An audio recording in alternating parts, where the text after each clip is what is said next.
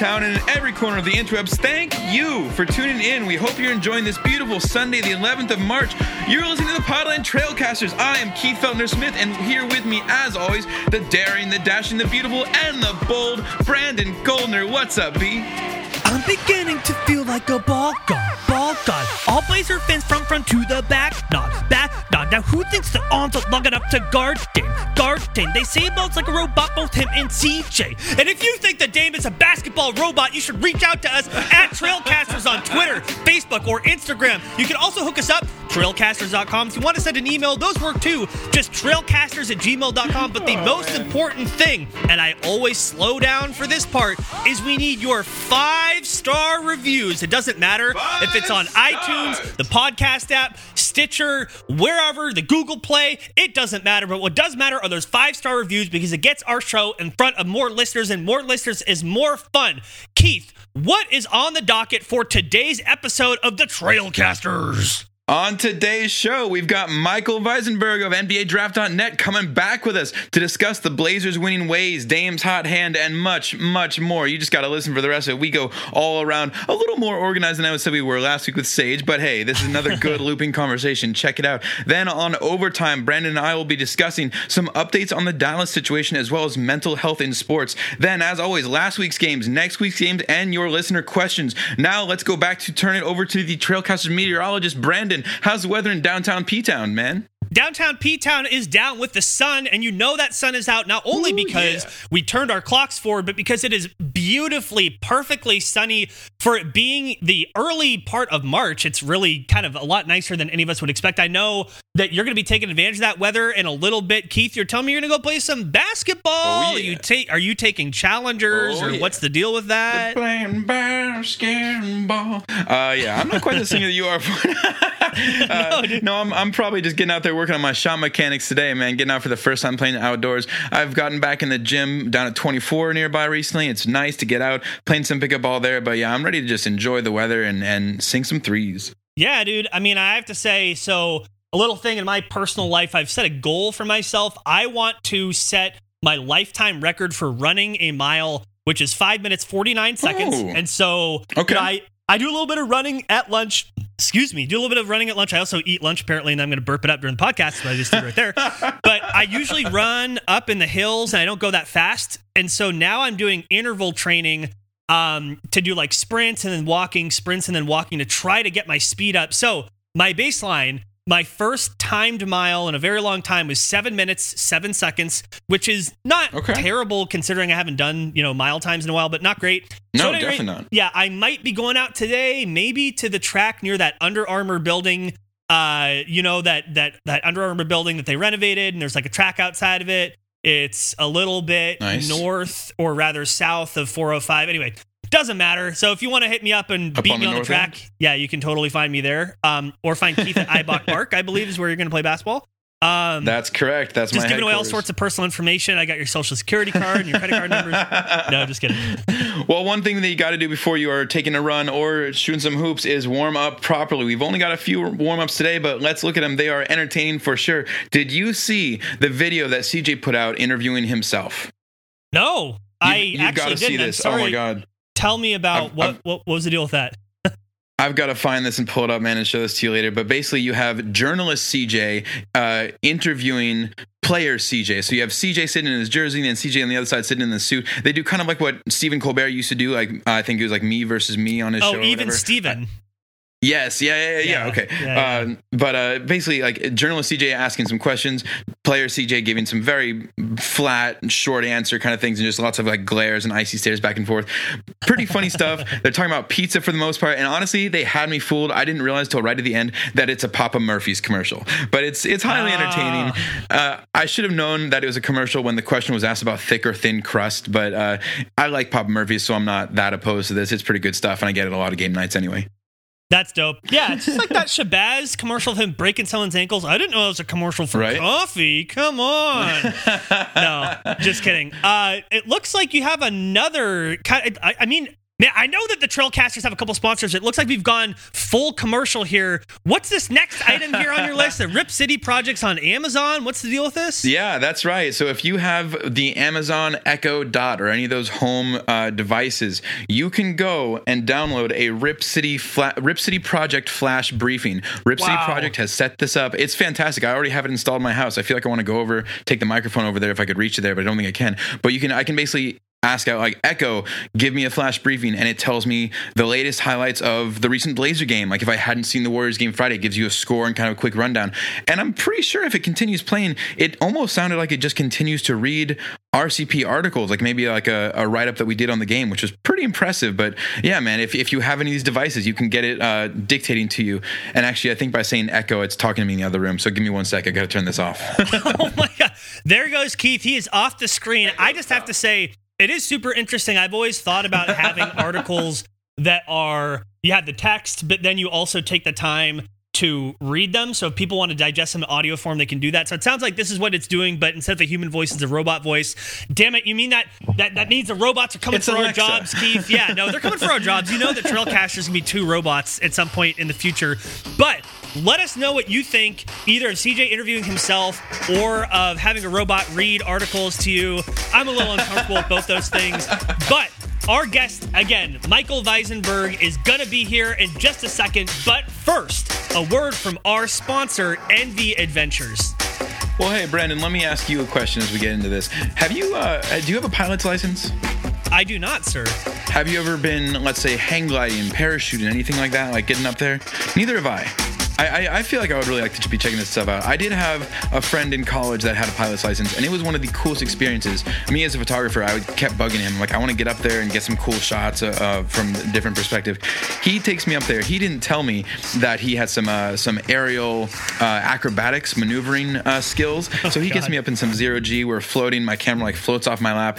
Uh, it was scary as heck, but it was also amazing. The views are fantastic. Flying in a small private jet as opposed to a big commercial airliner is really something, and I I gotta highly recommend it for anyone who hasn't done it. If you've only flying, flown on commercial airliners, check this out. A great way to do it would be enviadventures.com. Right here in Portland, they have lots of local flights, great views uh, from downtown Portland up to the Gorge, other sites all around Oregon. They have And they will not flip for you upside down unexpected. I can guarantee they will not send you on zero G. I am absolutely sure of it. Or maybe you're getting a free flight out of it, and believe me, it's not that bad. It could be worth it. Uh, check it out, enviadventures.com. Flights starting at $99 per flight, not per person. It's a real deal. That is E enviadventures.com. Keith, because you keep forgetting. Thank you. How dare you? But yeah, definitely go to enviadventures.com, E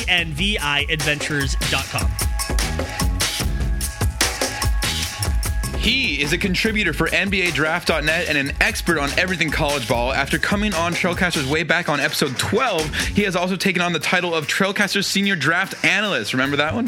He was also kind enough to bring me to the Blazers game Friday night and watch them crush the Warriors. Thank you so much for that, bro. Ladies and ge- ge- uh, excuse me, ladies and gentlemen, welcome back, friend of the show, Michael Weisenberg. How you doing, man? I am doing very well, Keith. It was a pleasure to watch the Blazers crush the Warriors with you. And uh, yeah, man, nine game win streak. Oh, Wait a minute. So, good. where were you guys sitting, though? That's what I need to know. Because Keith was oh, talking, yeah. he was bragging about the seats he got. Yeah. So, let me in, let, let the plebeians in on where you're sitting.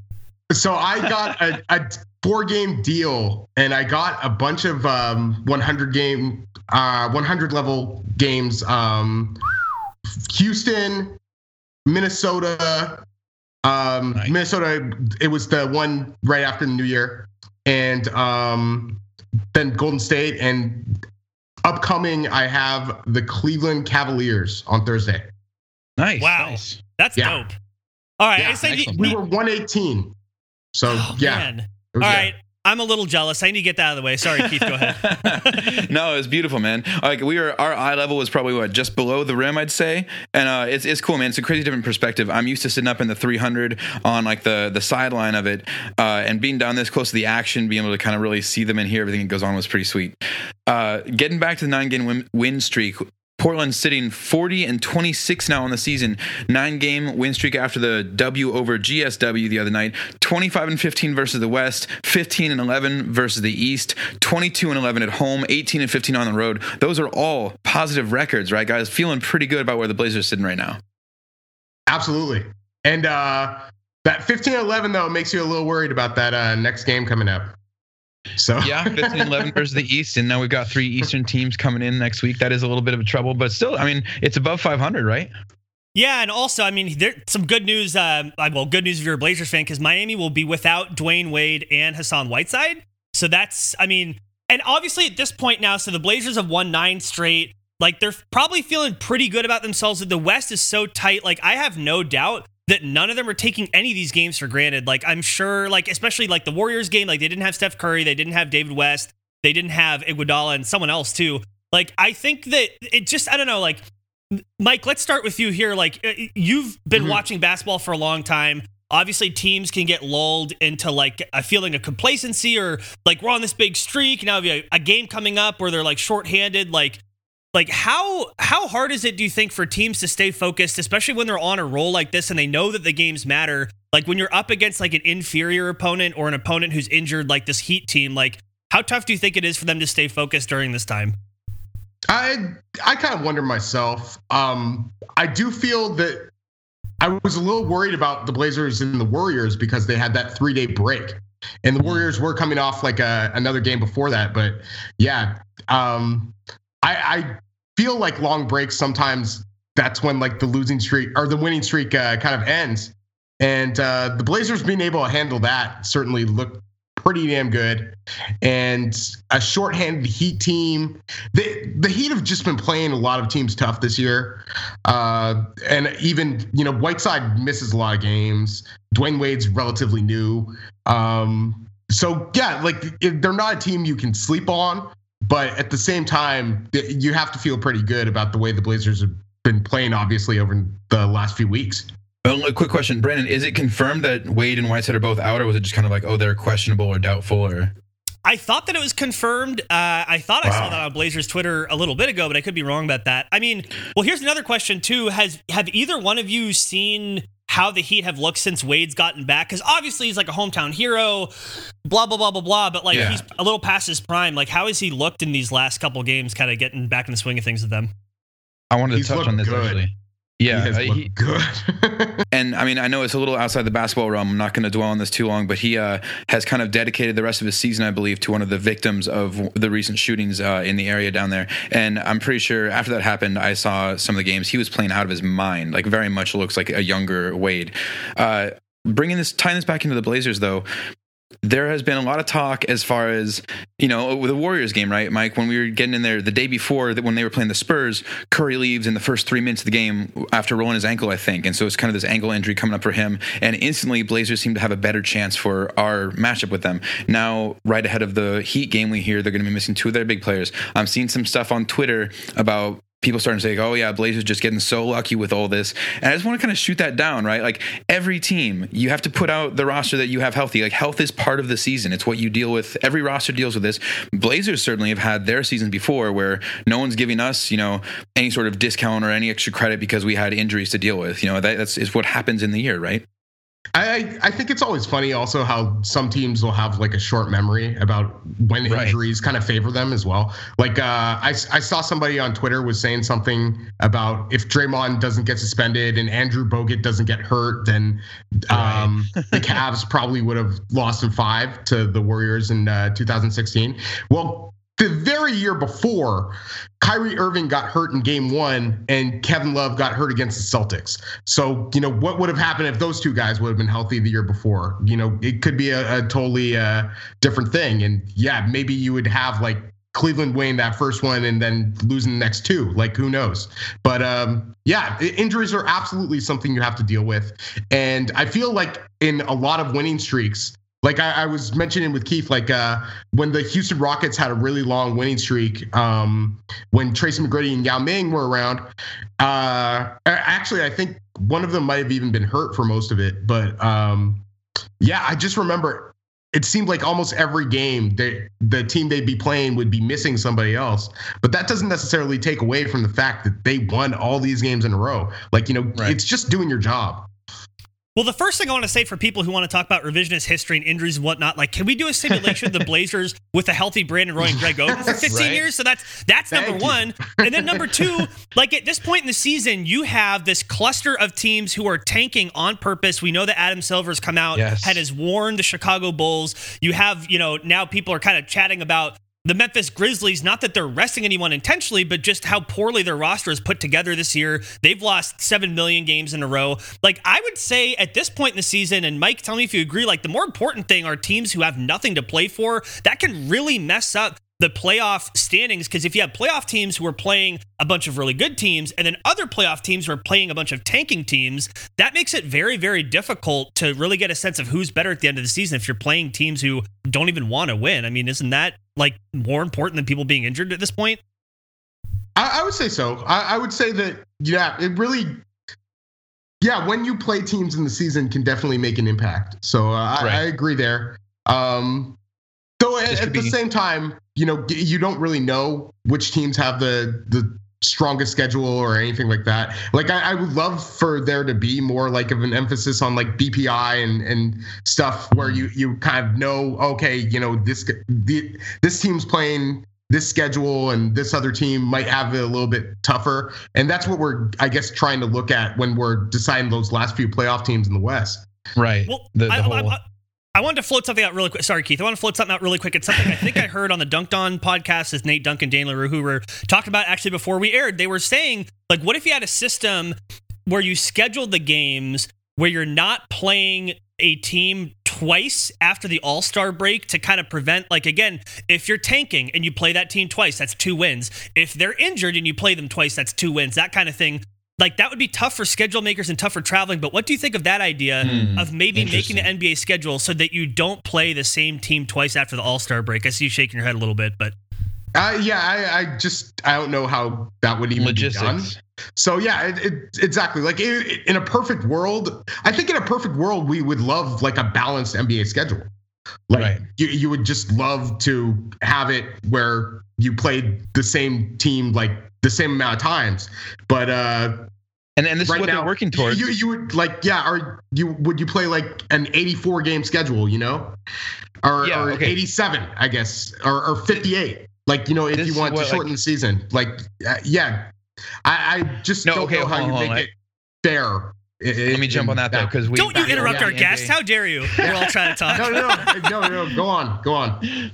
We all know the NBA is never going to shorten the season, right? Like they're never going to go. We're never going to convince these guys to go for less. It's a money thing. It's just a simple matter of business. So if this is already starting to be addressed this year. Adam Silver's brought up ideas of changing the playoff seeding. It's just the first step, and it's a long way off what we're talking about. But the one thing you always hear being brought up is the idea of you would have to balance the schedule in some way instead of having teams in the West where we play Warriors uh, three or four times, and you know Cleveland plays them twice at most. You know that would have to be balanced out. I don't know what exactly the number is, but I mean, what, what, what, do you think? Let's say if we look 20, 30 years into the future of the NBA, do you see this happening? Do you see something happening to kind of make a more balanced schedule and a more even league across the board, like a 1 through 16 seeding for the playoffs? Uh, you may have to just realign everything. Like, yeah, honestly. but that's not impossible, yeah. right? Like, it's they they always talk about the airlines being an issue or the travel that has largely been absolved from what it was even ten or twenty years ago. There's a lot more private jets. The the uh, I don't know. It doesn't seem like it's going. It's not getting harder. It's getting easier for this to happen. And even if it happens in small steps, I don't know. Like, throw out a number. How many years do you think it takes until we have a completely balanced NBA schedule? Um, I don't know. I again like for me right now, I just don't see it happening.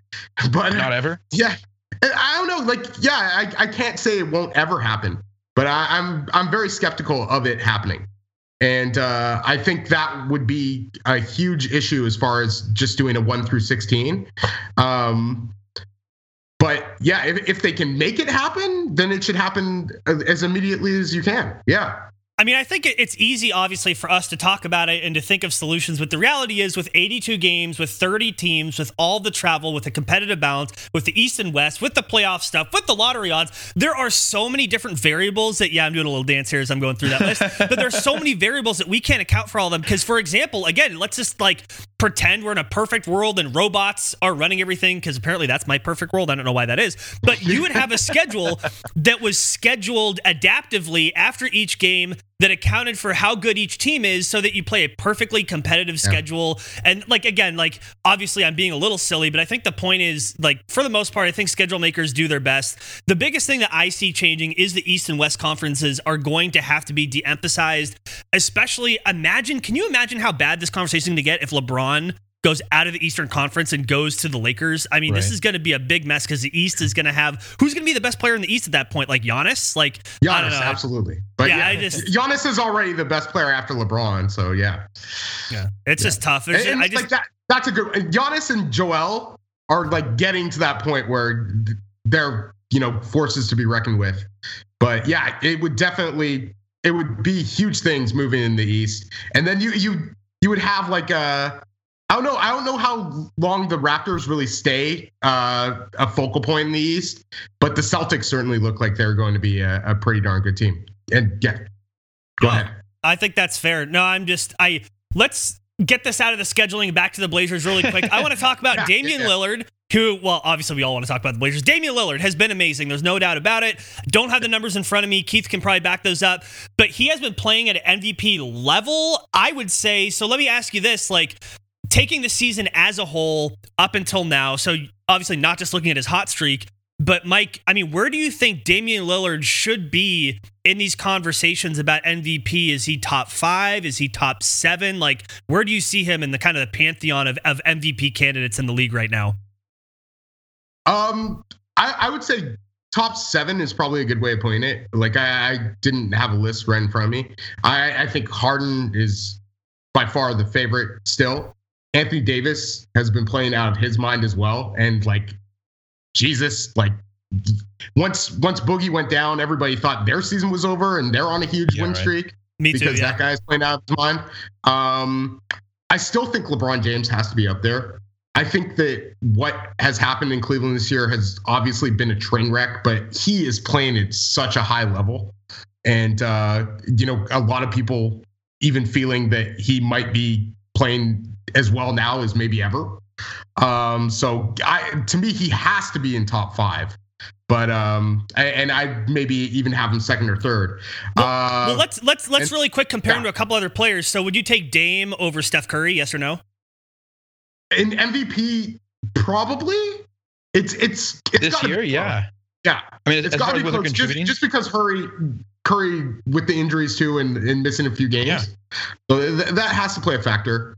Um, would I take him over Durant? Maybe not. But um, again, yeah, like it's close. And and again, those guys kind of hurt each other's case um, because Damian has been so darn valuable to the Blazers. Um, uh, what, one more then, in here then, might be. Oh, yeah. one more in here might be a little controversial. Uh, Dame or Westbrook, the the last year's MVP. As MVP, yeah, as MVP, you have to go with Dame.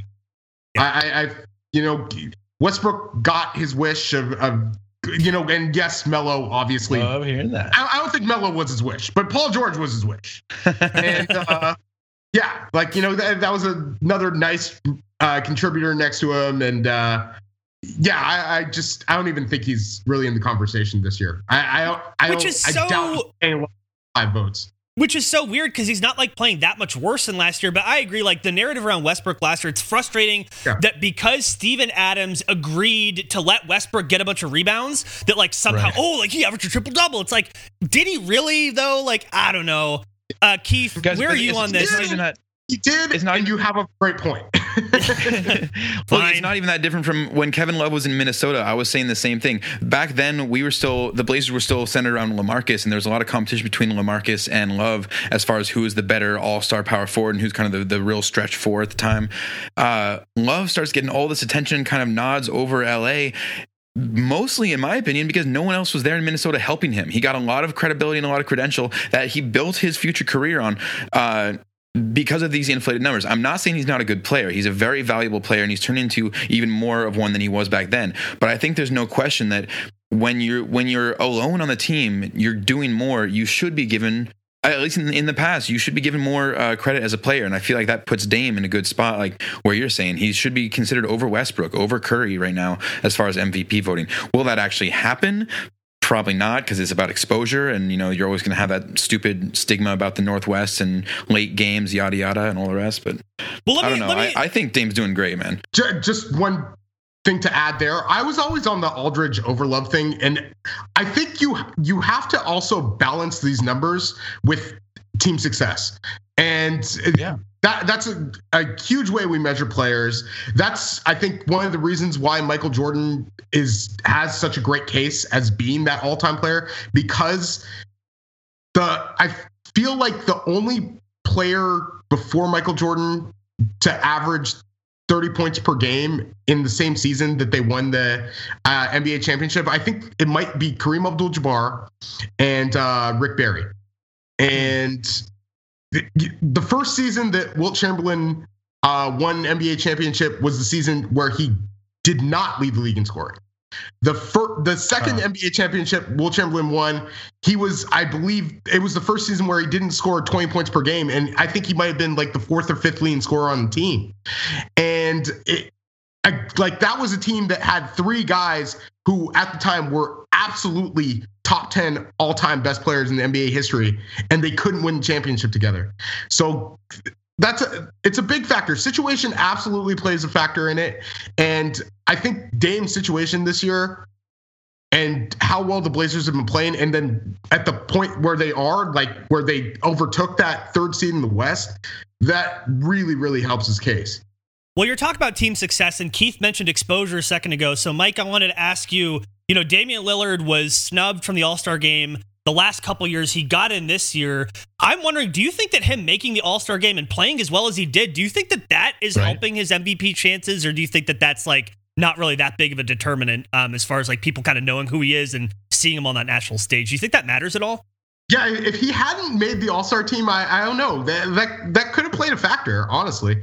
But yeah, he was absolutely deserving, and uh, not only that, he like balled out in the All Star game Right. too. So people were like, okay, yeah, like this guy should be there, and um, Only got to get an All Star MVP vote besides LeBron, right? He was he got the one vote, and LeBron got the other eleven or whatever it was. So Yeah. oh Yeah, yeah, credit, yeah, I, I, I guess somebody was voting before the game was over, but um, Well, I'm basically Um, okay. So at this point, Damian Lillard, in my mind, just won an MVP. That's what you just said, Keith, right? So he's an MVP. Great, got it. No, good. Oh, okay. Let me let me ask you this, Mike. Uh, who, who actually votes for the All Star? Uh, or I'm sorry, yeah, the I'm sorry, not the All Star, but the MVP uh, in the end of it. Is it coaches? Is it media? Is it a combination? I feel like it's it's usually media. And, media, uh, yeah. yeah, I, I feel like it's media, and a lot of the times I do feel like the media puts in their vote before the end of the game. Like it's, it, and then sometimes it's again like uh, that's funny because I remember uh, Les Schwab Invitational a couple years ago. I had a friend, and um, you know he was gonna vote. Oak Hill crushed um, Dematha in the finals, but Dematha had this guy named Markelle Fultz, who was by far the best player in the tournament. And uh, he ended up winning tournament MVP. And then uh, the year after that, it was even more controversial to me because Marvin Bagley was given the award over Michael Porter. And Michael Porter, I felt not only had the better tournament, but then his team won in the finals. Yeah. So that was voting that early. was, that was like uh yeah it was it was kind of like just giving it Okay, to this guy you know but uh yeah it, you know you never know with those mvp votes um i feel like there have been some questionable all-star mvp uh casting and and everything like that but this year i, I think that absolutely the right person won because uh you know his team won and like For the All Star, yeah. the best player in the game yeah But the MVP at the end of the year is also media, right? Like both, not not the All Star MVP, but the normal. Okay, so I wanted to bring that up because uh, we had a quote from Mark uh, Spears at ESPN after the Lakers victory. Right, we're sitting at seven wins. Mark J. Spears at ESPN writes: Portland's at Dame Lillard scored 39 in the comeback victory over the host Lakers. The Blazers have now won seven straight. If Lillard can lead the Blazers to the West's third seed, he has to get M- NBA MVP consideration. So again, like that's this is media and you know maybe someone who kind of saw the performance in the all-star and is now paying a little more attention to portland and what we're doing up here uh, there was also a number of segments recently on the jump and on sports nation the last week about how the blazers have been playing so if he is getting a little more attention from the from the media do you think third seed is enough to, for him to really start to get mvp votes uh i think Not, not to win, just get I votes. right? I like the I like the way Mark phrased it too. because he says consideration. And I, Mark also is a Bay Area guy. So I, I feel like that probably I, I, I think he's always been paying attention to Damian Lillard since he's been in the NBA. That's fair. So uh, so Mark, Mark's a guy I, I very much trust there, knows what Damian Lillard's capable of. But yeah, he's getting consideration. Does that still mean that he's had like a better season than what James Harden's done? And like the, the fact right. is that the the Rockets were still great even when Chris Paul wasn't playing.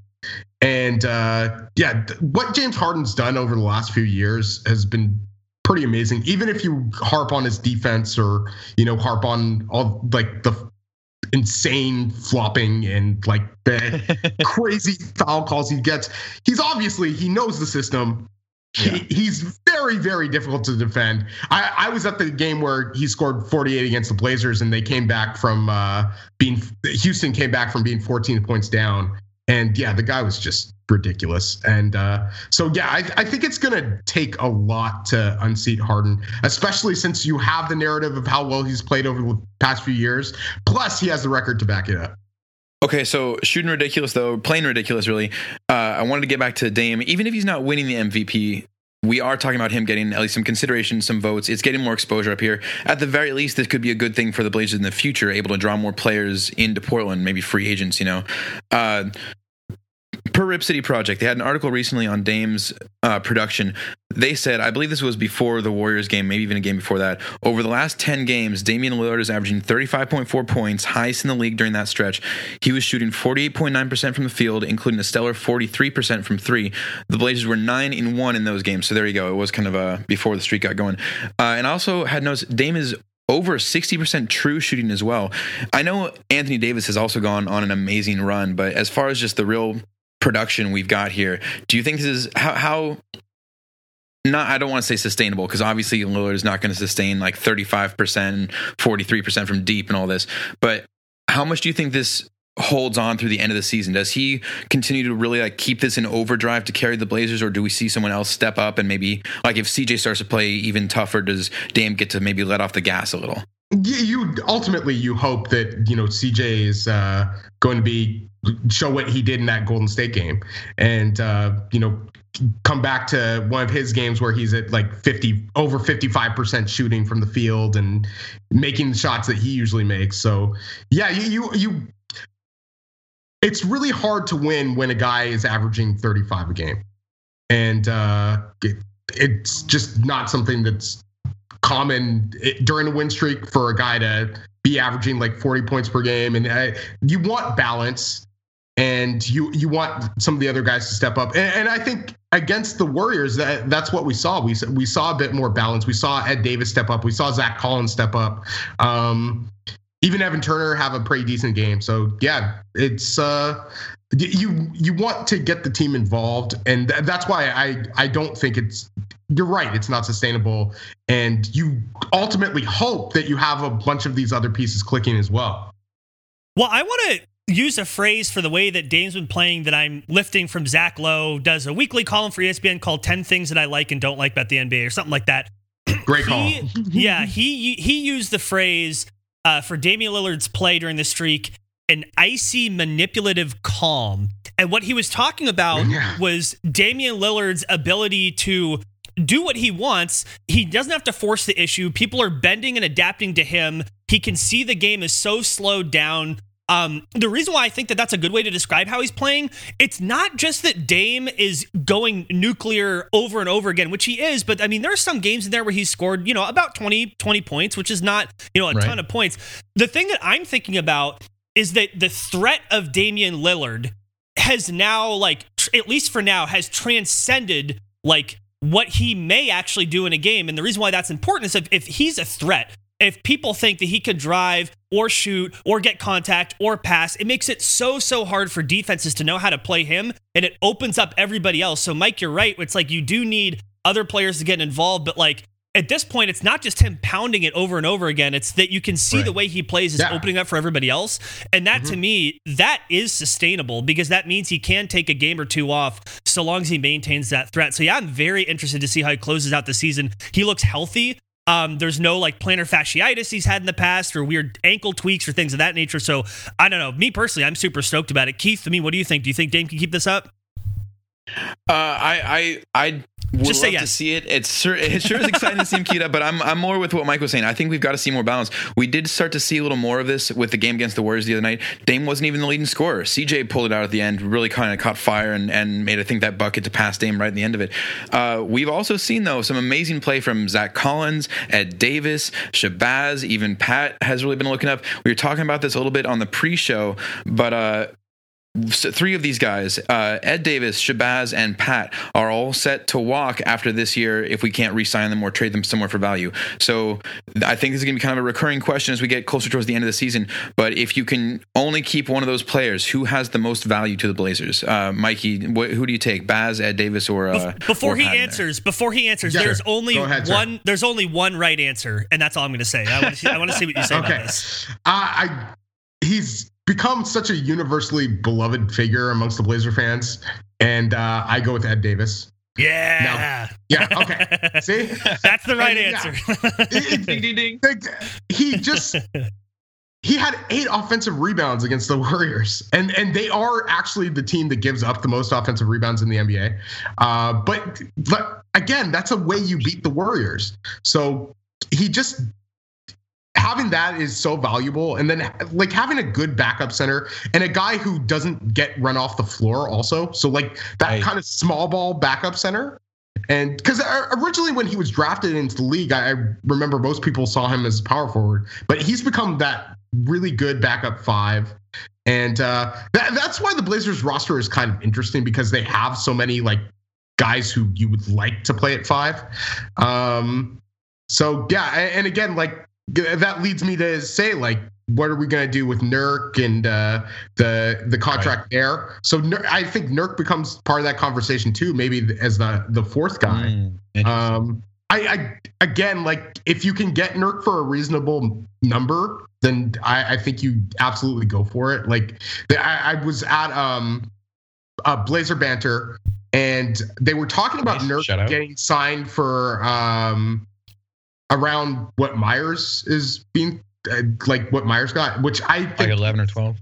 like yeah it, because they're saying there's not much of a market out there for for big men uh in this free agency i don't see that being a, a point with Nurk. I think that he absolutely will look at Meyers' contract and be like, okay, I need like at least five or six Hmm. more than this. And he'll look at like what Mason Plumlee got. He'll, he'll look he'll look at stuff like that. So I don't think it's that cut and dry for oh we'll sign Nurk for a bargain.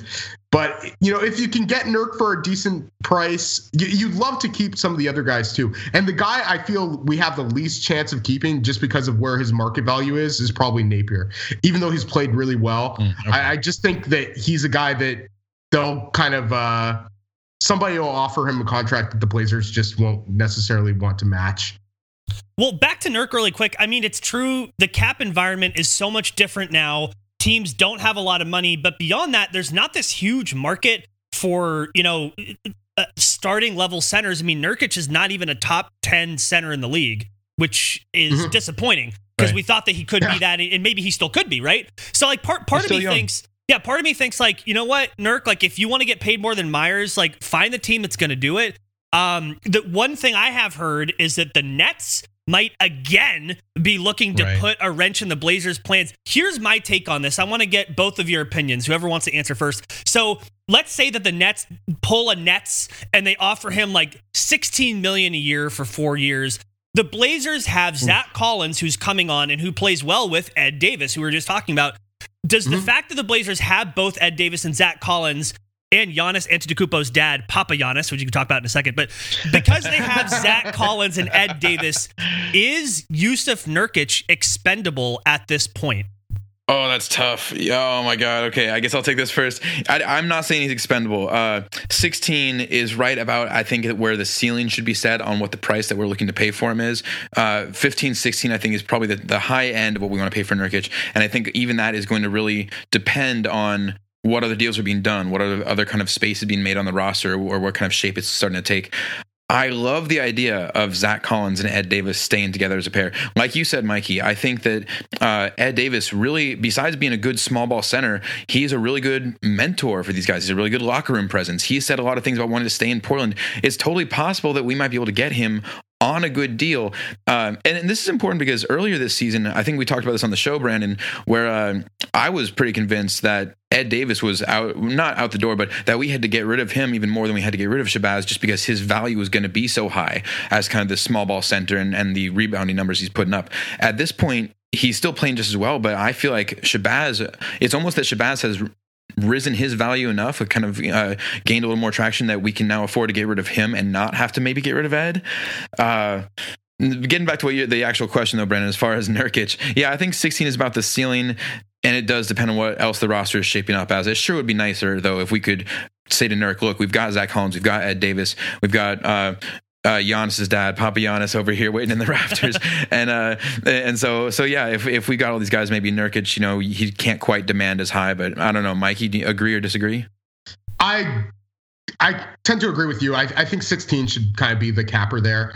I feel like uh, the Nets offering Allen Crabbe 18, um, they, they could you know do that really high deal. And I, I, felt like 18 for Allen Crabbe was just way too much considering his role, even though he played really well that one season he was there.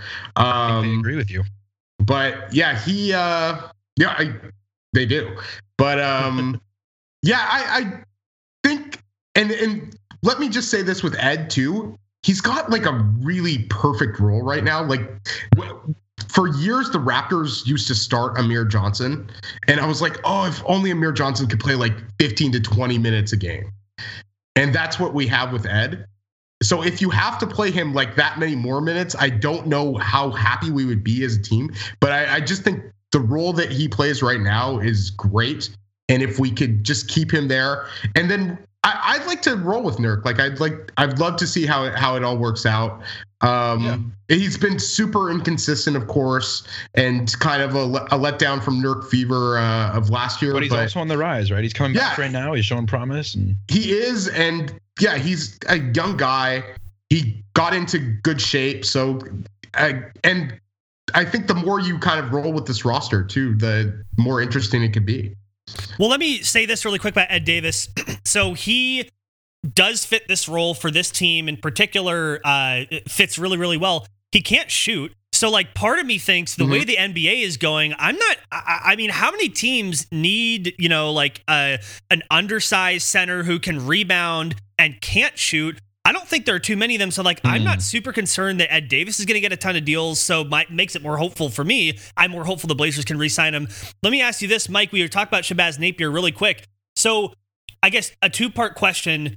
You know, given the way he's played this year, one, do you think that other NBA teams see Shabazz Napier as a starting point guard on a good team? And then two, you know, how much do you think he can command uh, in free agency? I think he's helped himself. I still don't know if you can see him as like a starting point guard on a good team. So that that probably hurts him a little bit. Um, I also think that the point guard market in the NBA is pretty saturated. So yeah, yeah th- like that will also be interesting. You, you wonder how many teams out there are like not only can they draft a point guard, like something along those lines also. So th- th- there are like a couple other young point guards that are going to be entering the league. And um, yeah, I, I I'm not exactly sure how much he's going to command.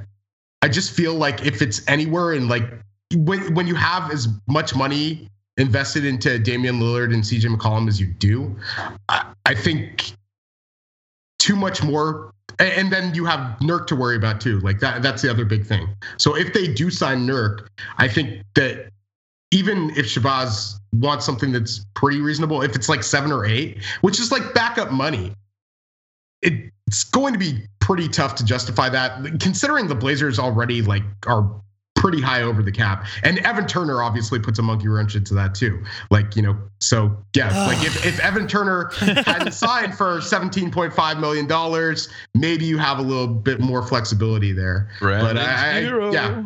Exactly. Brandon loves ET. I just have to throw that in there every time. Uh, no, I don't. Mikey. I'm sure he's a perfectly nice guy. I mean, yeah, he's got a cool house. I mean, yes, he does. He's got a great wardrobe, all the uh, all the wonderful robes that he has. Mikey, it's been great talking with you, man. We've had you on for a while. I want to get hit two more quick topics before we let you go.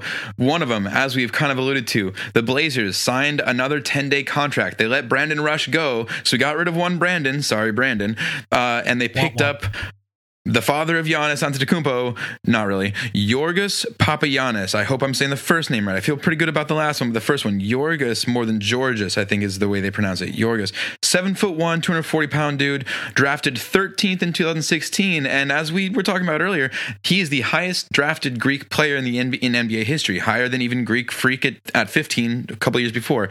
Uh, drafted by Phoenix, immediately got taken to Sacramento. Then he was waived by the Kings in early February. Extremely uncommon for a rookie, especially big, to be waived, especially someone they traded for. You were telling me a little bit more about this and kind of the strange story that this guy has. Tell me, tell the listeners something about uh, what this guy's history is and what could he mean to the Blazers? Like, where where is this going for us? So I have to shout out. It, so the first time I heard about, uh, I, I, I just call him George Papianis, but uh, the first time I heard about him was uh, there is a guy who calls himself European Baller on NBA Draft.net forums, and he actually was the guy who dropped uh, Giannis before anybody knew about Giannis.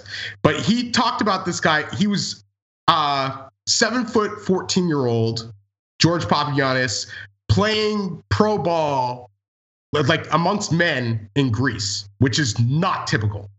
So the the fact that you know you have a guy there who was just well ahead of the curve, and then uh, you know would do well in um, youth competition and stuff like that. As Keith did mention, Oregon and Gonzaga and some other teams were looking at, and Kentucky, I think even were looking at him to possibly come to the NCAA also. Um, so yeah, he he was on the radar for a long time. It was a bit of a surprise he entered the draft. He had some buzz but I think most people were like, okay, maybe he goes late first. Like maybe he's like a Spurs pick. They leave overseas for a while or, or something like that. And then, yeah, the draft day trade you're talking about, the it was uh, 13, 22, 28. And then eighth pick was um, Marquese Chriss, and Sacramento made that trade. And their first selection there was George Papianis at 13. They chose Malachi Richardson at 22, and then they chose Skal Labissière at 28.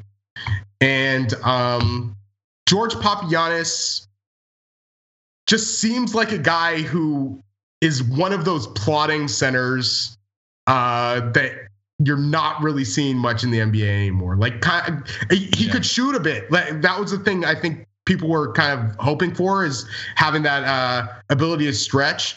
But uh, you haven't really. He, he hasn't gotten much of a chance, but you haven't really seen that in the NBA but defensively very slow. He does have like a seven foot six wingspan too, so like he has some physical tools.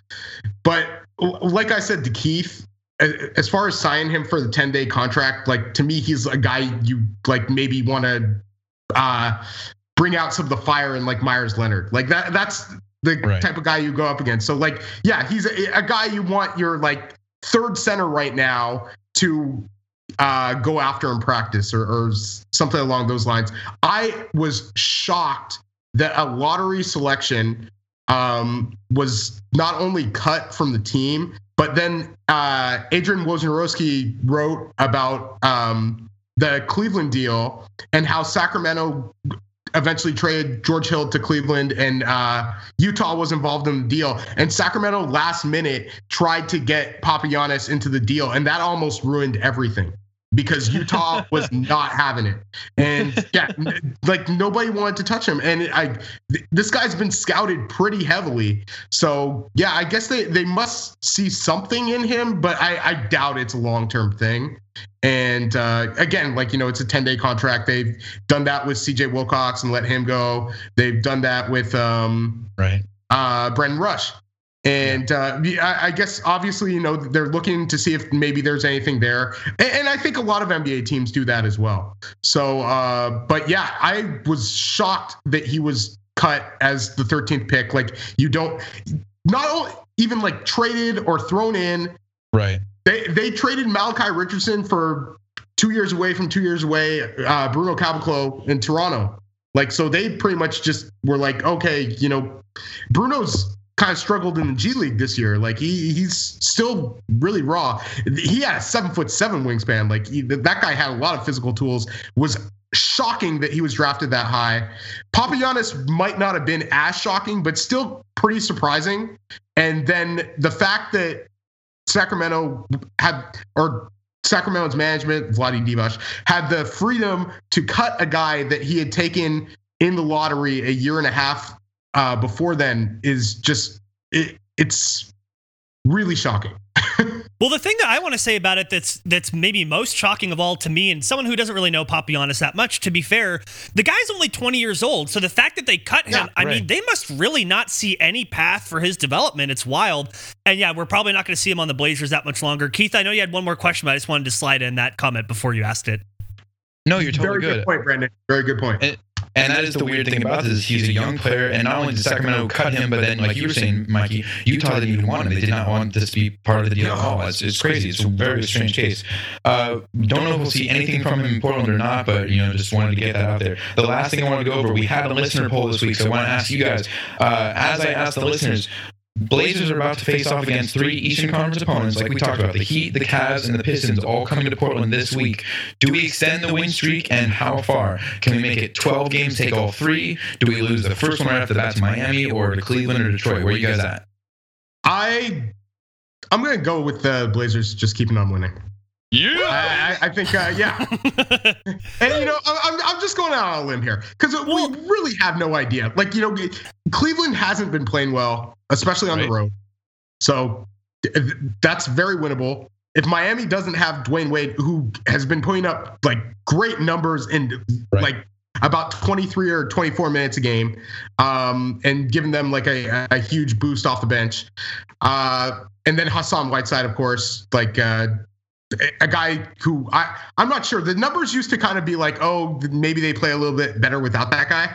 Um, and then it's Kelly Olynyk back. Like you, there are still some injury concerns there too. So if the Blazers are healthy against Miami, very winnable. Cleveland again very winnable, and uh, Tristan Thompson went down. Larry Nance was looking good, but then they lost to the Clippers, and like you know they they uh, they haven't been very consistent.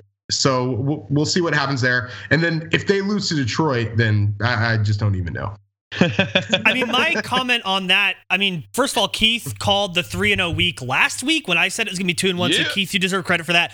Uh, I, I'm not. I'm not super scared of the Pistons. They've been playing poorly, and Blake Griffin has been playing okay, but I mean, they're just not what they hoped they'd be. Miami, like you said, without Dwyane Wade, without Whiteside, I don't see that being I mean not to be flip about it, but I don't see that being a huge challenge. The one thing that I am a little worried about if if LeBron James decides that he really wants to win that game, that he wants yeah. to like get amped right, then they're they're probably going to win because it's not just him playing, it's how the other players feed off of his energy, right? Like it's so mm-hmm. important mm, to that Cleveland team. Like that's the whole thing. So And that, that's been the other thing this year, Brandon. Like those other guys haven't necessarily been stepping up and doing that. So like that to me, this is why it's been one of LeBron's more challenging teams.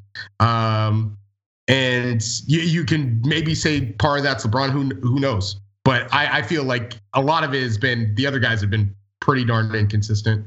And uh, yeah, we'll we'll see if it we'll see what happens. But yeah, any any game where you're playing against LeBron James, especially um, uh, for a team that has really struggled against great wing guys and stuff like right. that. LeBron is whatever you want him to be. Um, yeah, like okay. I, I, was I was at the Washington game where Bradley Beal scored 50. I was at the game where James Harden scored 48. I oh. watched Kevin Durant just even the games that they won against the Warriors, Kevin Durant just destroyed 50 and 40. Uh so yeah, it, it it'll be tough, but yeah, and, and a big part of that is also the like CJ and, and Dame having good games as well. Um, and I'm not sure what Cleveland will do to stop them from doing that. So okay, so we've got Mikey. You said three and zero oh week. It's going to happen. Brandon, are you on the same page? We're all going three and zero. Oh? I'm going to go two and a half and a half, and it really depends on the Cleveland games. I'm going to I'm going to hedge. Yeah, half measures. All right, man. all right. All right, all right, all right, all right, all right. 3 0, 3 0, 3 0. Make There it happen. go. Yeah, yeah, yeah. the listeners are with us on the optimism train here. The listeners of 96 votes that we had on this listener poll, we have 59% of the votes saying yes, we're going 3 0 this week. The next closest, 29%, saying uh, Cleveland would be the first loss for us. So there you go. We're either going 11 win game 11 game winning streak or 12 game winning streak. This is looking awesome. I can't wait. Hold on, wait, wait, wait, wait, wait. Keith, I just want to say that the, the, the choices that you gave, you had four Yeah, choices. yeah. One of them was for three and zero. The second one was for two and one. The third was for two and one, and the fourth was also for two and one. So you didn't really give people Yep. an option to go any worse than two and one. But uh, anyway, yeah, I just had to say I had to call you out on that. I'm sorry. That's good. That's Hey, good. that was Twitter, man. Twitter wouldn't let me do more. That is confidence right Right. there. That is confidence. oh God. It's gonna happen. Anyway, Mikey, thank you so much for coming on the show again, man. Really good to have you. Please come back on the Trailcasters again anytime. If listeners want to contact you, what is the best way to do so? Uh, NBA Draft Mikey V on Twitter and um, Mikey V at NBADraft.net uh, if they want to email me, talk some basketball. But yeah, thanks so much for having me, guys. It was a great time once again. Always, man. Anything coming up soon to uh, let the listeners know about? Yeah, he's gonna be a guest on this really cool podcast coming up. Like, These guys, the Trailcasters, they're pretty good. Um, I, wa- of course, want to mention uh, NCAA March Madness coming up. Um, we don't know exactly how much that means as far as draft stock or anything like that. A lot of people say starts get mid March. I'm not necessarily somebody that says that because I look at the full body of work, but definitely stars get publicity in March. And then it, it- they come into the fans' consciousness. And like, you know, that's when fans start saying Shabazz Napier should be a lottery pick and and stuff like that. And um, you finally at least starting to uh, prove that he should have been taken in that first round. So that's great for him. Um, the big thing for me that's coming up is uh, the Nike Hoop Summit. And if you live in Portland, the game is on April 13th. It is 12 of the best USA high school seniors, which they will Yes. hopefully announce soon, um, versus 12 of the best players under 19 from all over the world. So it's a USA versus the world format. Uh, tickets are very cheap. So, uh, yeah, if you haven't been, it's a great time. You see a lot of future NBA players there, a lot of NBA scouts out to watch them. I, I get to go to practices during the week, so I'll, I'll have stuff from that and uh, give you some information about these players. But yeah, um, a lot of the top picks from the the past few drafts have uh, played at the Hoop Summit, and uh, so yeah, again, uh, like a great time to get these guys into your consciousness, and then uh, you know see some future stars. Great. Well, yeah. So everybody, check out the Hoop Summit. Check out NBA NBADraft.net. Michael, thank you again for coming on, man. We will have you back on the show soon. Thank you, sir. We'll be right back with more Trailcasters, but first, let us tell you about one of our sponsors, Clearly Speaking. Clearly speaking, yeah. So Brenda is a speech language pathologist who operates under the name Clearly Speaking, which is apropos because she helps you find your best voice, whether you are a student who are doing interviews, whether you're a communications major, you work in customer service, or you just want to get more comfortable with your speaking voice. Clearly Speaking can help with that. Again, Brenda, who is a listener of the show, so you know that she's out. awesome. She's a certified speech language pathologist. And that's something I'm pretty familiar with. I've talked about before that I used to have a pretty major speech impediment, couldn't pronounce my R's or my S's, couldn't even pronounce my own name, which is a problem. Uh, when you have a name that has R's in it, you want to be able to pronounce it. So uh, I worked with a certified speech language pathologist for uh, about a year when I was a kid, got that all cleared up. Um, and now, look, now I'm on a podcast. Whoever knew? So yeah, if you're someone again, like if you're someone who wants to maybe do podcasting or you're appearing on radio shows, or again, you just want to get more comfortable in your own voice, Brenda can help with that, and you can find her at clearlyspeakingoregon.com. That's clearlyspeakingoregon.com. Go check her out.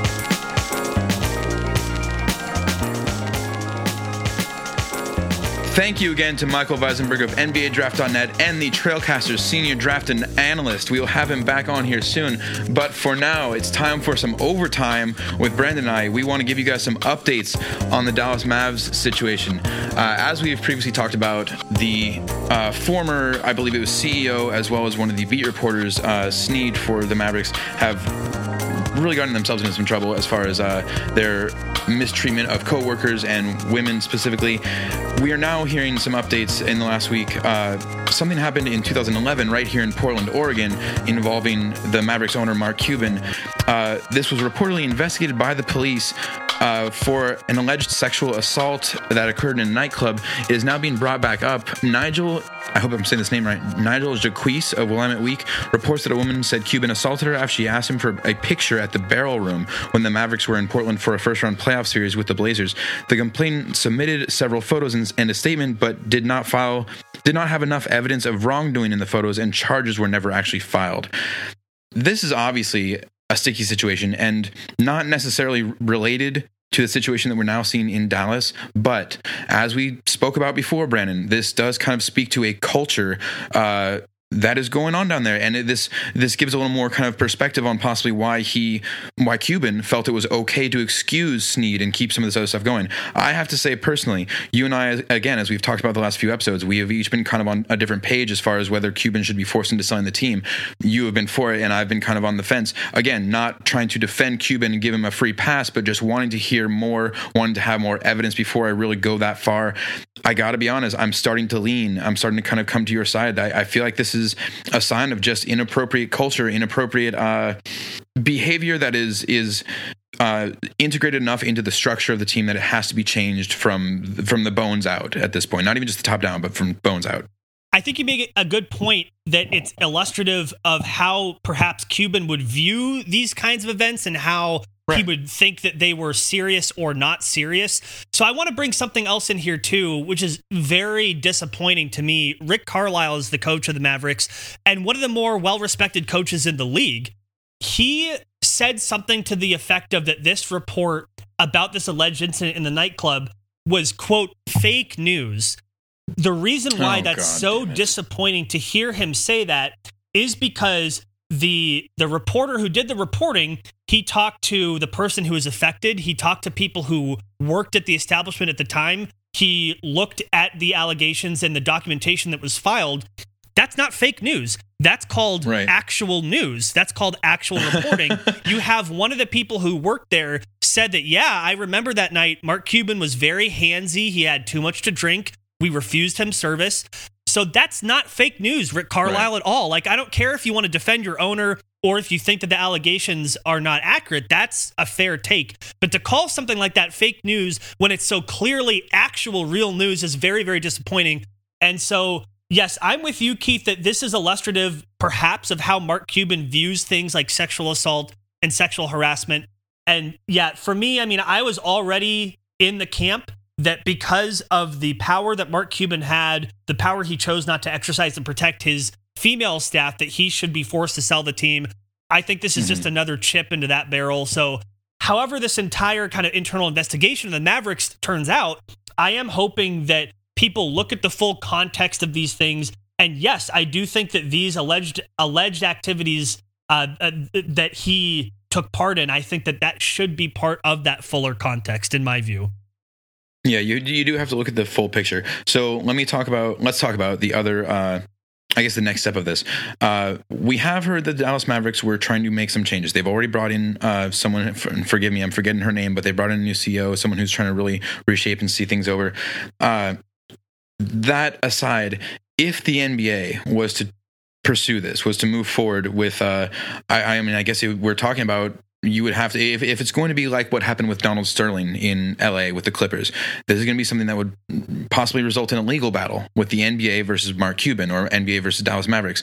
Uh, and I mean, that didn't go too smoothly last time, but Sterling, it sounds like from what I'm hearing uh, around kind of NBA basketball Twitter and all the rest, Cuban is a bit more of a formidable legal opponent than Sterling was. He is notorious for digging up dirt uh, on his opponents, and it's possible that the NBA might be a little afraid of pursuing this and trying to oust him if it could bring up other things, other skeletons out of the closet they're not wanting to face right now. I mean, the threat of retaliation should never inform how you approach a situation.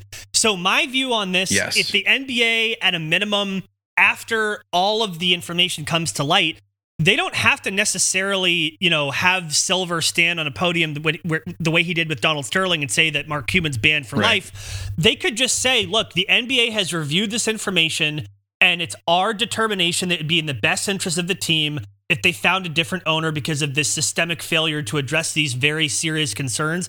That would send a very strong message, right? So I, I don't know how this is going to end. All I know is that, again, if we're talking about a movement where women are finally getting the serious attention to the concerns they've been bringing up for years, that we're finally paying attention to these things and holding people accountable meaningfully, I think that you have to hold people accountable at the very top. That includes Mark Cuban. So I guess we'll see how this all shakes out. But my hope is at the end of all of this that the Mavericks organization and the NBA is better for it. That obviously would be a great outcome. So we'll see what happens.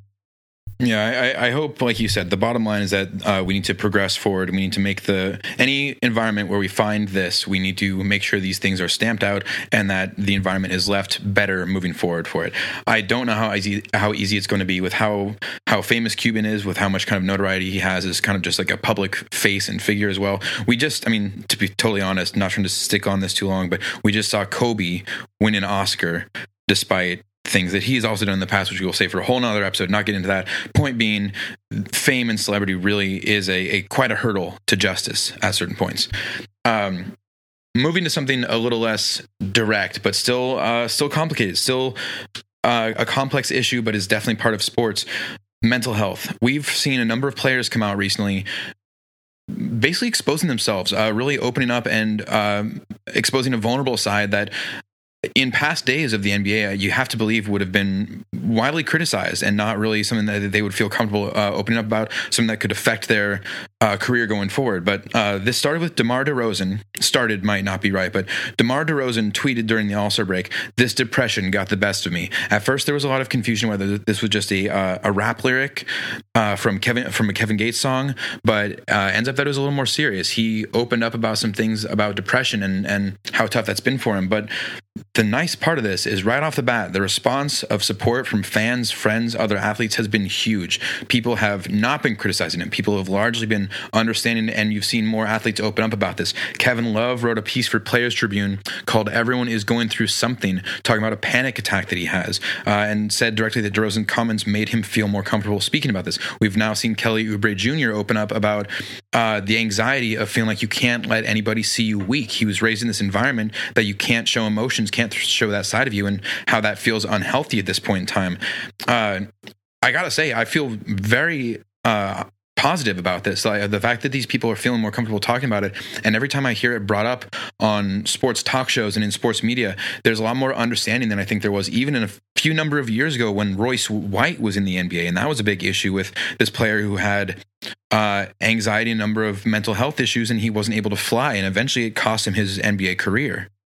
Yeah, that's fair. And it's also true. You're right. There has definitely been a stigma around sports and mental health. A lot of it comes from just, you know, we have, for lack of a better term, kind of a toxic masculine culture in America that persists to this day where men are expected to be tough. Men are expected to kind of hold things mm. in. Men are expected to maintain. When in reality, I mean, men and women are human beings, and human beings, we have emotions, we have things that make us tick we have as you said earlier we have things that we struggle with and and the fact that especially in competitive sports where there's even more of that kind of that machismo like i'm bigger and better than you like i have to beat you it is very difficult to talk about these issues in sports and so yeah i'm with you that i'm very very thankful that demar and kevin and royce and others are, are more comfortable to talk about this because it helps kids and adults also yeah. be able to talk about it with people who they love and they trust and talk about with their teammates and it's so important like you know I, I i don't know if you played organized basketball when you were a kid but i definitely did like through elementary middle and high school and you know my experience wasn't the same as everyone else's but there definitely was this kind of like oh like are you tough or are you not tough like you get hit in the face you have a bloody man. nose yeah like are you gonna cry about it and like you know and and and i am hopeful that we can get to a point where we realize both men and women can be highly, highly competitive, and both men right. and women can also have emotions and things that make us tick. And, you know, some people are dealing with mental health issues to different extents. And so, all of this is to say, yes, I'm also very glad that this is something that's being talked about. It's reflective not just of the NBA, but really uh, our culture in America in general. It's just something we have to get to this point where you say, look, we're human. uh, you know, we're not robots Right, right. and we're never going to be robots. So yeah, I'm very thankful for both Demar and Kevin and Kelly Oubre and others who've come forward to chat about this.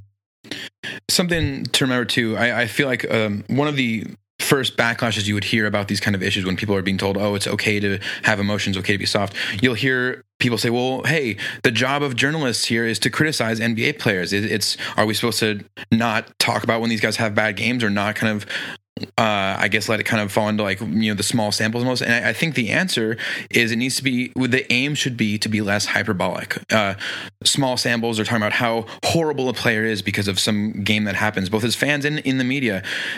Maybe just need to realize there's there are factors outside of the game that could be affecting that, and it's not going to help anything. It's not really even going to get you that much to to rag on it that quickly.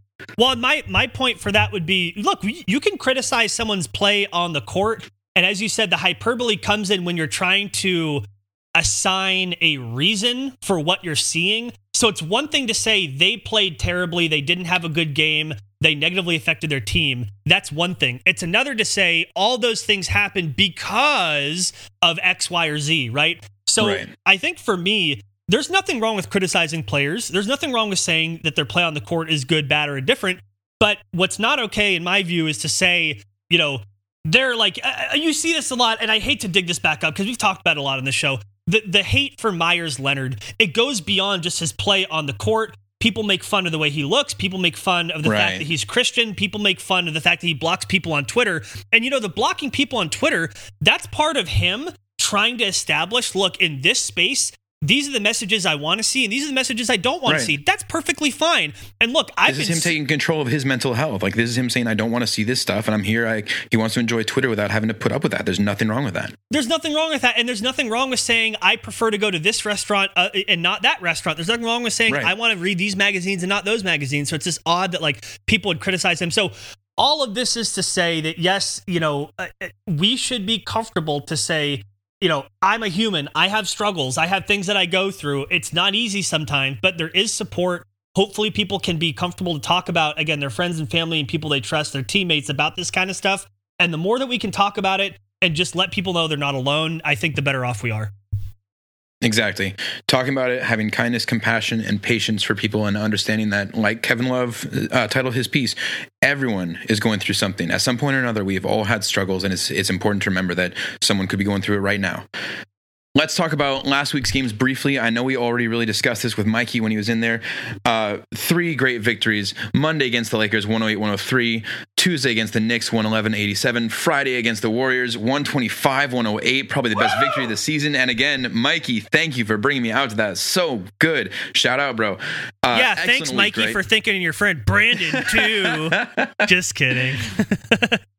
Uh, next week we are looking at three more, and as again, as we've already talked about with Mikey, I feel like we are all on the optimism train here. We're all feeling good about a three zero week at worst, a two and one week. Uh, at least this first game against Miami, Blazers seem to continue to have good injury timing. I'm not going to say lucky, but we have good timing as far as other teams' injuries have gone, and our health has stayed pretty uh, steady as well.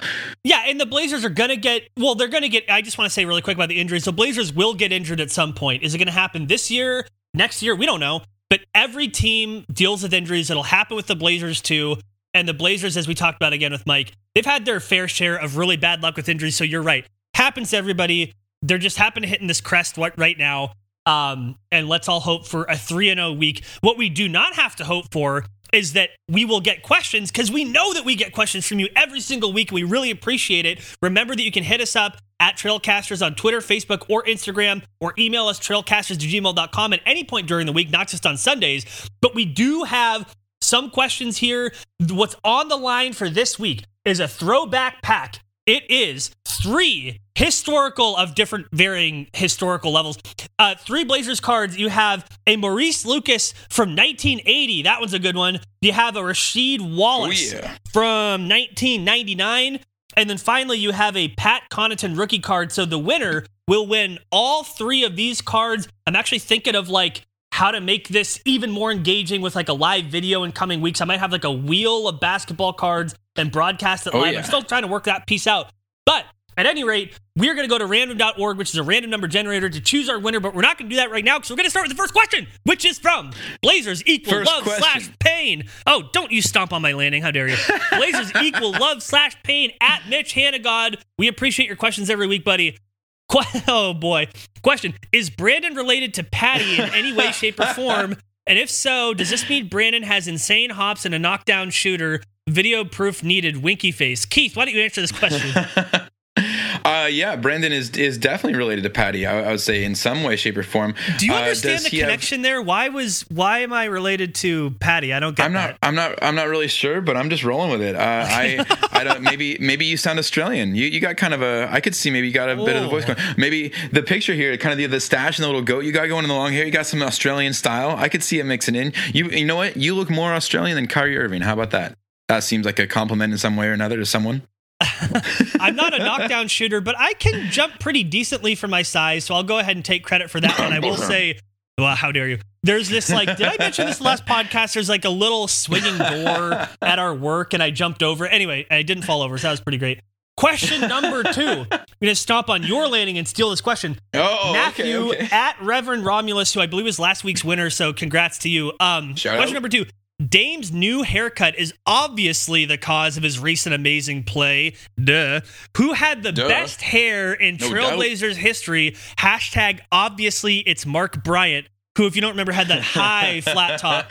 Um, Keith, who do you think had the best hair in Trailblazers history? Oh God. Um. Oh man. I had the name and I'm suddenly blanking. We had him just in here. Oh, there we go. Adam Morrison. The Wow. glorious Adam Morrison. gross. I say this as someone who has very Adam Morrison like hair. That's gross. That's obviously not the correct answer. Obviously, the correct answer Come on, is I thought Brian, you that one. Brian Grant, the Rasta monster Oh, with those dreads. Dude, I loved Brian Grant's hair. It got longer and longer as, as time went on.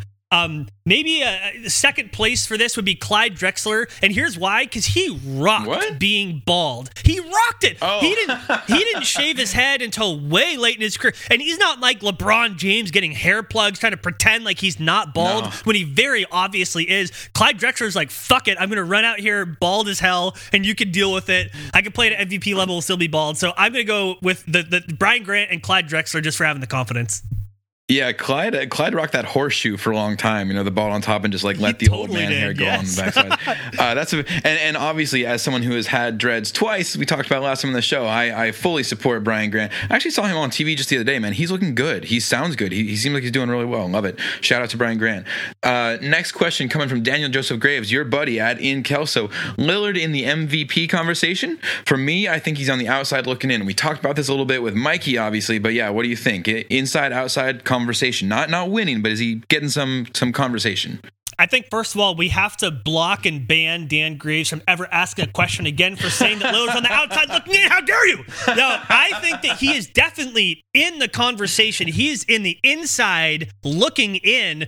Now, do I think that he's going to win the MVP? No, but you only have one player in the league who wins every year. So obviously, you have a ton of very, very good players who don't win MVP. But yeah, I mean, if the question is the MVP conversation, I think that he's definitely in that conversation as we talked about. That's my take on it.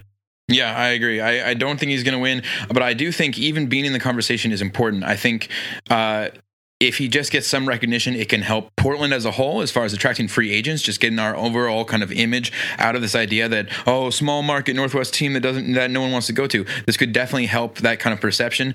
Uh, also, I mean, this isn't in the case for Lillard, but players in general, I think, are going to care about being in conversations like this because if they are ever having to renegotiate a contract or anything coming up, they can say, "Look, I'm I was in the MVP conversation." It doesn't have to just be, a, "Look, I won MVP." So Well, you have Kawhi. something. You have Kawhi Leonard having negotiations with Jordan Brand, Right. Saying that because he was MVP level player, that he deserves more money. Now it's leaving aside that he's not charismatic. He doesn't do appearances. I'm Right. not sure why. He anyway.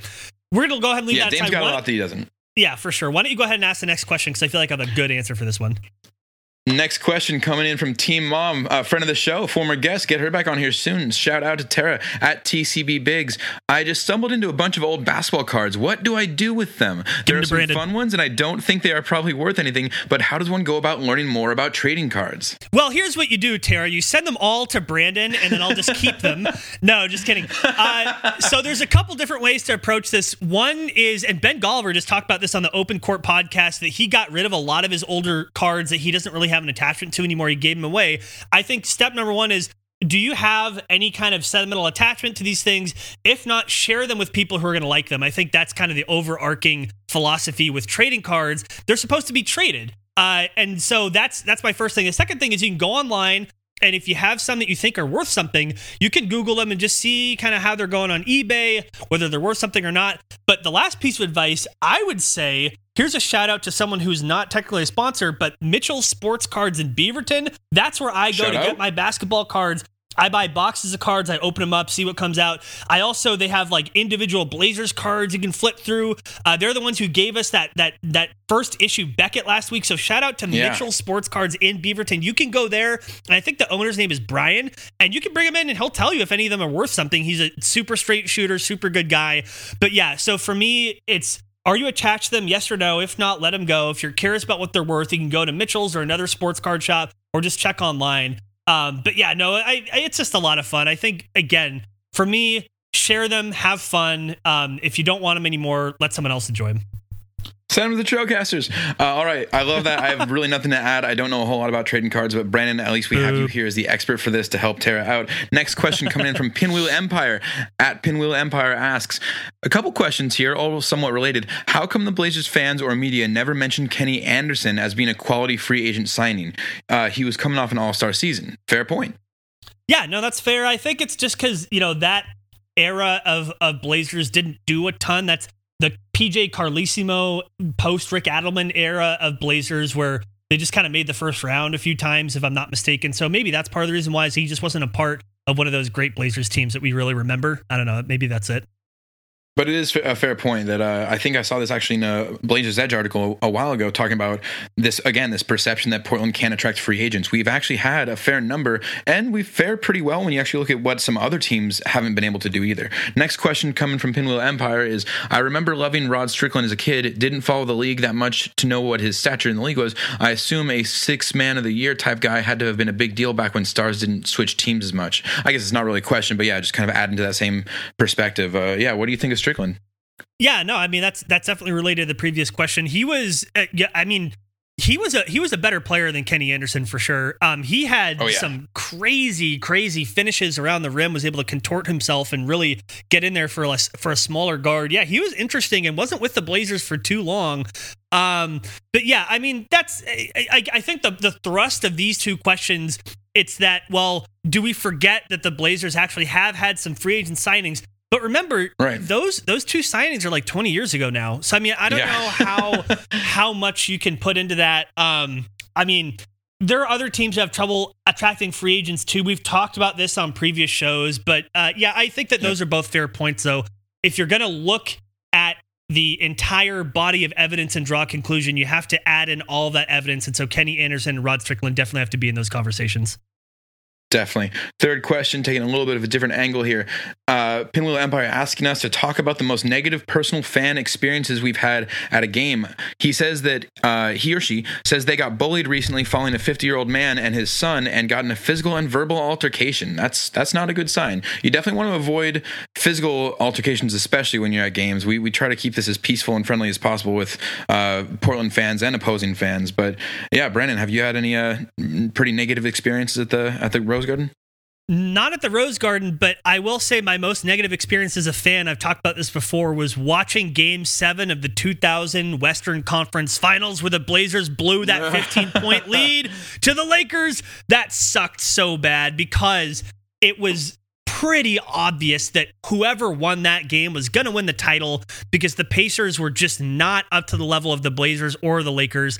So that really sucked. Um, I don't really have like an in person negative experience. I will say this I was at Rip City Clothing Company at the Rose Quarter a couple days ago because I bought a Nice. jersey. I bought that red Yep, Staten yep. Lillard jersey I'm super stoked about.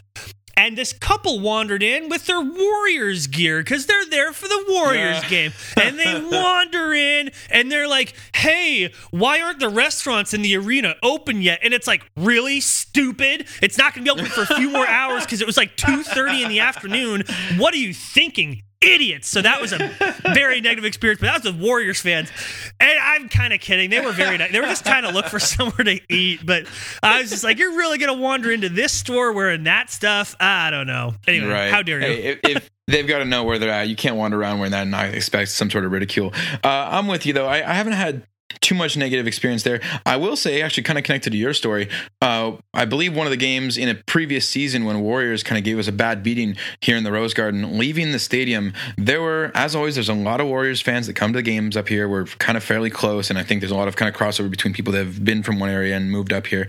Uh, on the way out after the Warriors had won, there were fans like pushing people, just being really ridiculous, like beyond uh, a little reckless in the hallways, but being dicks about it, like knocking into people, pushing things around like carts and everything in the hallways, yelling obscenities and like that were well beyond just kind of like friendly uh, sports taunts and all this. So I don't know. I, I would say as far as negative uh, experiences in here, it's it's it's mostly about opposing fan bases as well. We want to keep uh, Rip City fans known as as friendly and uh, good sports about it.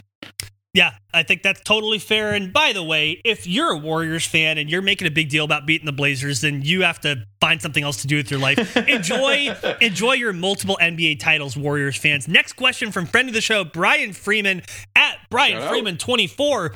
Uh, what is the Blazers record right now? If Damian Lillard had missed the whole season, Oh, and then he boy. also adds in, while you think about your response to that, he also adds in that he has one basketball card to his name, and it's from us, Wes Matthews. Oh. uh, maybe if you Nice win one. again, you'll have three more today, Brian. But yeah, his question: What if the Blazers didn't have Damian Lillard, but the rest of the team was the same? What do you think their record is right now?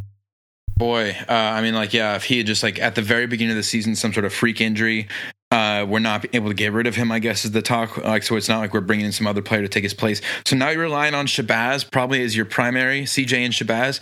Honestly, I, I'm I'm not going to go total doom and gloom on this. We are very much reliant on on Dame to carry us to where we're trying to get to in the playoffs right now. He is responsible. He's a large, the largest part of why we are in the third seed and looking so good. Uh, I don't think though that we're going to like lose every game if we don't have him. I think Shabazz has shown that he is kind of a bit of a, a lighter version, like a Dame light a little bit. He can do a lot of similar things. He's very aggressive uh, with his outside shot, and he's very aggressive on defense for a small guard. So I don't know. Let's say right now we're at what forty and twenty six is what I said. So at this point in the season, if Dame hadn't been playing at all, I'm going to go. I'm going to say that we uh, instead of forty wins, we're sitting at like twenty eight.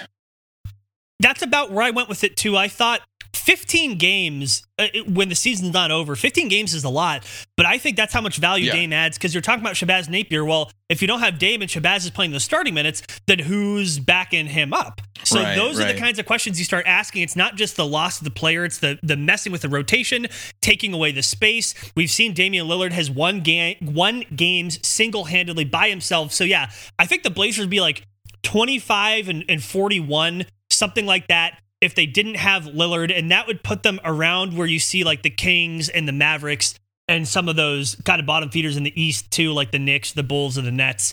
I think that's just about how good they'd be if they didn't have Dame because Dame is really does probably more than the box score indicates. Our last question here from Steve D at Steve D Hoops asks Do you think it's important to stay grounded when the Blazers are rolling, or is it time to throw caution into the wind? I have a tough time letting loose given some of the unfortunate basketball history in Portland. Is it time to turn over a new leaf in 2018? Keith, what do you say to that? I love this. You know where I stand. You know that I am the conductor on the optimism train as often as possible. Uh, throwing caution in the wind, man. Uh, let's let's do this. Like, stay with the Blazers. They are red hot and rolling. Uh, no need to stay grounded. Just board the train. Let's do this. Let's ride it all the way as far as we can take it. Look, if we don't get to the championship, if it doesn't, if this doesn't reach the ceiling, then fine. We've got more to look forward to next year. I, I'm feeling good about it. The Blazers are running smooth uh, and and shooting well. It's it's all looking good to me. I say I say roll with it. I'm with you. You may as well look. Basketball is a game of runs, and a basketball season is itself a season of runs too. If they're playing well, roll with it. I think that the, the, the thing, and this this applies to life too. You got to enjoy when things are going good, and you just try to stay even when things aren't going as well. It doesn't mean to go out of control and be like the Blazers are going to win the title or anything like that. Right, right. But I think it does mean, look, you can say the Blazers could play with anybody. They've beaten the Warriors twice, once at full strength during this winning streak. They beat the Jazz, snapped their 11 game winning streak. They beat the Thunder. So I think that you can say the Blazers are good and they're playing really well right now. There's nothing wrong with that. So yeah, I'm with you, Keith. We may as well just roll with it. If you're not going to have fun, then what are we doing here anyway? But also fun is you winning my basketball cards, and we're going to go to random.org right now to see who will be our winner, a true random number generator. So we are not playing favorites or anything like that. Minimum one, maximum seven for the seven questions that we got. I'm going to hit that generate button, and the result is the number three. Number three is Daniel Joseph Graves. That in Kelso. Congratulations, sir. No, no, no, no, no, no. We banned him for life because he said that Damian Lillard's not the MVP. No, just kidding. Congratulations to Dan, who's been a, a longtime Blazers fan uh, since when Mo Lucas was playing. So I'm actually, honestly, I'm happy nice, that he won nice. this card. Uh, more than anyone else, no, but I am happy that he won the card. Um, congratulations to Dan. All right. Well, thank you for all of your questions. And remember, you can write us at any time during the week about anything, preferably Blazers, but we will take all of those questions for you. Brandon, where can they write us at? They can write us at a number of different places because I'm here in Odar coming in, so you know we're going to give these closing Ooh, credits yeah. at Trailcasters on Twitter, Instagram, and Facebook. You can also send us emails, trailcasters at gmail.com. Also, just trailcasters.com if you want to go to our website. And as always, the most important thing, five star reviews on Google Play, iTunes, Stitcher, five the podcast stars. app. Doesn't matter how you're doing it. Give us a five star reviews. We love to hear from you, and I love to hear from you, Keith, for these outros. So get us all the all the all the all the way out. Of, I don't know what that was, but get us out of here, please. I've had In too closing, much coffee. Too much coffee.